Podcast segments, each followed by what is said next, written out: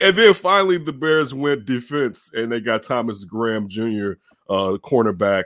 I know some of these guys. I know it's, it's, it's getting pie in the sky to expect all these guys to either make the team or to actually be someone that's really relevant when it comes to the team. But just to go off, go off for all of them, what were your thoughts on Thomas Graham Jr.? Yeah, I mean, obviously a need position. I thought maybe they'd go a little higher, uh, you know, for one. But it, I mean, value wise, I sort of figured he'd be a third, fourth round guy, maybe early fifth. So that you know they got him in a great spot, I think. And you know, just his his play production when he did play, he opted out. Maybe I saying that right? Yes, he opted out last year. Had to think about mm-hmm. that for a mm-hmm. minute, but he had three years of starting experience, and you saw him get his hands on a lot of balls. I want to say he had like you know seven or eight picks in his in his career. He had a bunch of. I think he was maybe the pass defended uh, defensive uh, pass defense leader in 2018. I check mm-hmm. me if I'm wrong, but I remember he had a bunch.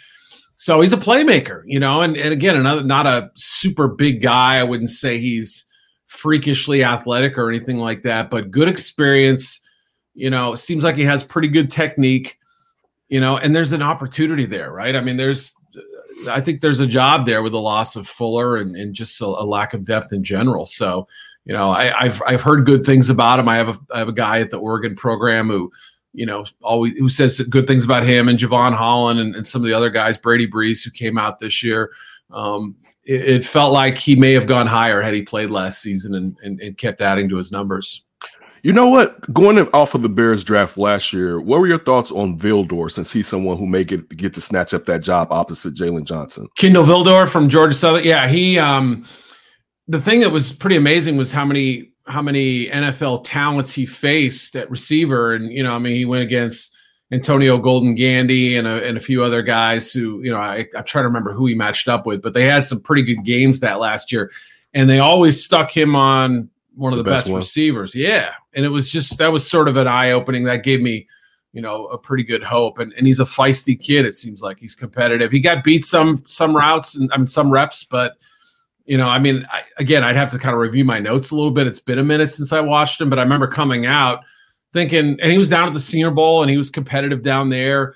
You know, I where he struggled down there were in the one-on-one drills where, you know, I mean, only the elite cover guys seem to really have mm. you know consistent success. It's tough. You're on an island, right? It's you right. against the guy. They can run anywhere. So uh, that was you know the one thing that stood out. But yeah, I'll, I'll be curious to see how he fits into the mix too.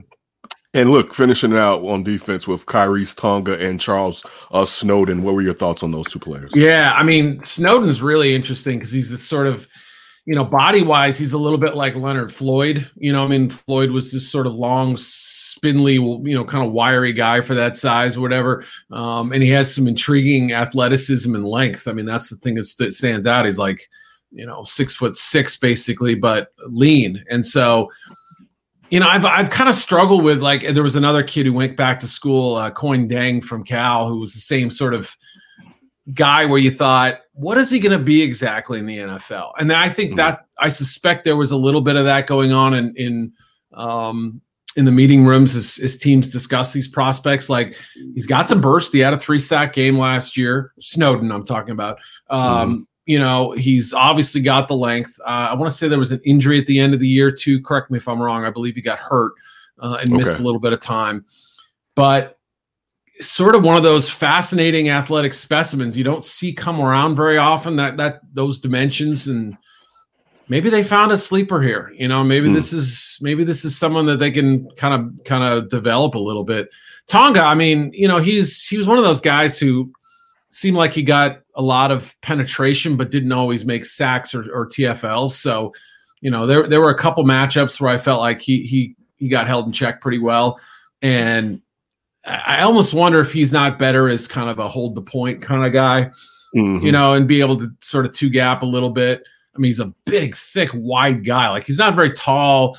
You know, the arm length is really short, but you know, he, he's built like a square almost. And so, yeah, I mean, it's it's unbelievable just watching. Two, just take on two guys. Just take yeah, on right. two guys. And like, he's got some a little bit of burst. Like he's not, you know, I wouldn't say anything's. He's I know they used him on special teams too. He blocked a, a, one or two field goals in college, and he actually ran for a touchdown too. So you might see like a goal line uh, full house backfield where he's at fullback, or you know, little little fridge Perry kind of thing going little on. Fridge Perry. yes. Back then, I mean, he he would have been even bigger than than the fridge, which is amazing oh, to think about. Oh, yeah. of course, of course. When you think about it, so listen, how well did the Bears do overall in this draft? How, where how did you grade it out, Eric? I think they were my favorite team. I, I would shock Ooh. me. I, I don't know that I I would have, you know, like if you told me a week before the draft that uh, they were going to have my highest graded draft, I would have been shocked. I would have said, okay, that means they went up and got one of the quarterbacks. What did they give up? You know, but I didn't. I didn't think the cost. You tell me what you think. I mean, I kept looking at what they paid, and everybody said, "Ooh, that's a steep cost." Look what the Niners paid Right. Going from 12 to 3 versus what the Bears paid. I think it was a, a perfectly reasonable price. I love it. Uh, I'll tell you this. I was fearful, and I understand why people would say do it, uh, giving up three number ones for Russell Wilson just because that's just right. a lot of draft capital. But it's Russell Wilson, yep. and thinking about giving up two number ones for one of these quarterbacks, I was leery, but I would have done it. You swapped your first round, and right. you only you only gave up one number one pick. I love it. Um, I think it was, and of course you, you have the fourth and the fifth, but still, like you you held on to your second round pick, and you ended up getting Teven Jenkins, who I thought in my mock drafts that I anybody asked me, I had Teven Jenkins going to the Bears at number twenty. So, right. and I mean, I know most people did. I'm not saying it like oh, I'm some astute draft guy, but that that was the person that I always would say Teven Jenkins, Teven Jenkins, Teven Jenkins. So yep. no, I love what they gave up. I love the patience that Ryan Pace showed because you thought Ryan Pace would he would get taken, you thought, in this situation because people knew he was thirsty, and yeah. you thought, you know, someone was gonna be like, he's gonna jump up high, and we're gonna get him. So no, I, I, I really, I loved it. I mean, I was sitting there talking to Tony Gill where we were texting because we were about to uh, we had to do under center a reaction for it. Yeah. And I was like, I said, you know what? I'm about to put my jacket on because I think the Bears are about to trade up. And literally 35, 40 seconds later, the giant symbol changes to the Bears. And I'm like, oh, I thought it was like the next pick, not this pick. So right. I screamed. It was it was a joyous, it was joyous to say yeah. the least. So well, no, Eric, I don't think yeah. they gave up a lot. No, I don't either. And the craziest part is that, you know, Dave Gettleman, the Giants GM, you know, they asked him a week before the draft. He does his press conference. Hey, Dave, you've never traded down in a draft before. And he's, I refuse to be fleeced. You know, like he was, you know, it's, it's not going to happen, you know. So basically, he just came out and was like, yeah, I'm not going to get taken on a deal, but I mean, I think the value is reasonable. I mean, I get it. And if Fields hits, who cares? They made they made the right call. Listen, shout out to Dallas and the Eagles for getting DeVonta Smith so yep. that that trade can basically take place. I, am with you. I'm with you all the way. So listen, I, I want you to say your division grades for the everyone in division, but also overall in the NFL, who got your worst grade? It's a good question. I I I can't remember off the top of my head. It might have been either the Texans and the Seahawks, one those two because they had the fewest picks. Had, was, yeah. Mm-hmm.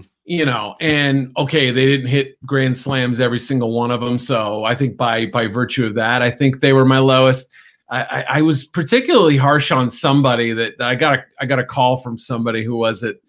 Uh, I forget. I'm trying to remember, but yeah. Oh, the, my my Colts buddy called me and he was like, oh, you didn't like our draft, huh? And I had to answer, I had to dodge that one a little bit and tap dance. And uh, well, you see, I've been trying to grade tougher this year. Just pulling excuses. It's like my wife. Where were you? Where you been? Well, you see, honey. Uh, got distracted. I went over yeah, there. Yeah, yeah, yeah, exactly. I forgot what I was doing up there. And, oh, we were cleaning? No doubt. Wow. Right. Uh, but yeah, division grades. I like the Vikings approach. I mean, I think most of their picks made sense. Like I, you know, Christian Darrisaw getting him on the trade down. But if you're in their spot and you're able, probably easier than the Bears to go up and get Fields, why are you not doing it?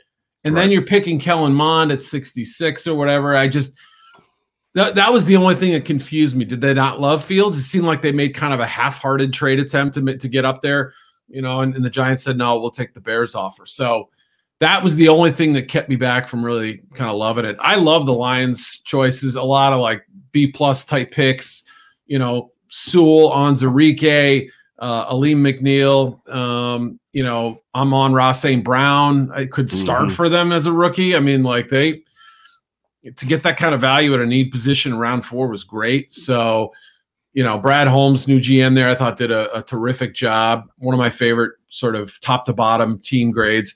The Packers, I didn't like. I know I'm not alone in that feeling. I like the, some of their day three choices pretty well, but I'm sorry. I never saw Eric Stokes as a first round pick. Great athlete, elite athlete. Maybe he taps into that talent. Um, I I certainly had some questions about the approach of, of the draft and how they went about sort of putting it together, but um, maybe it was just all that negativity around Aaron Rodgers that got me like dragged me down with it. It's possible. It happens. It happens. So that may have been it.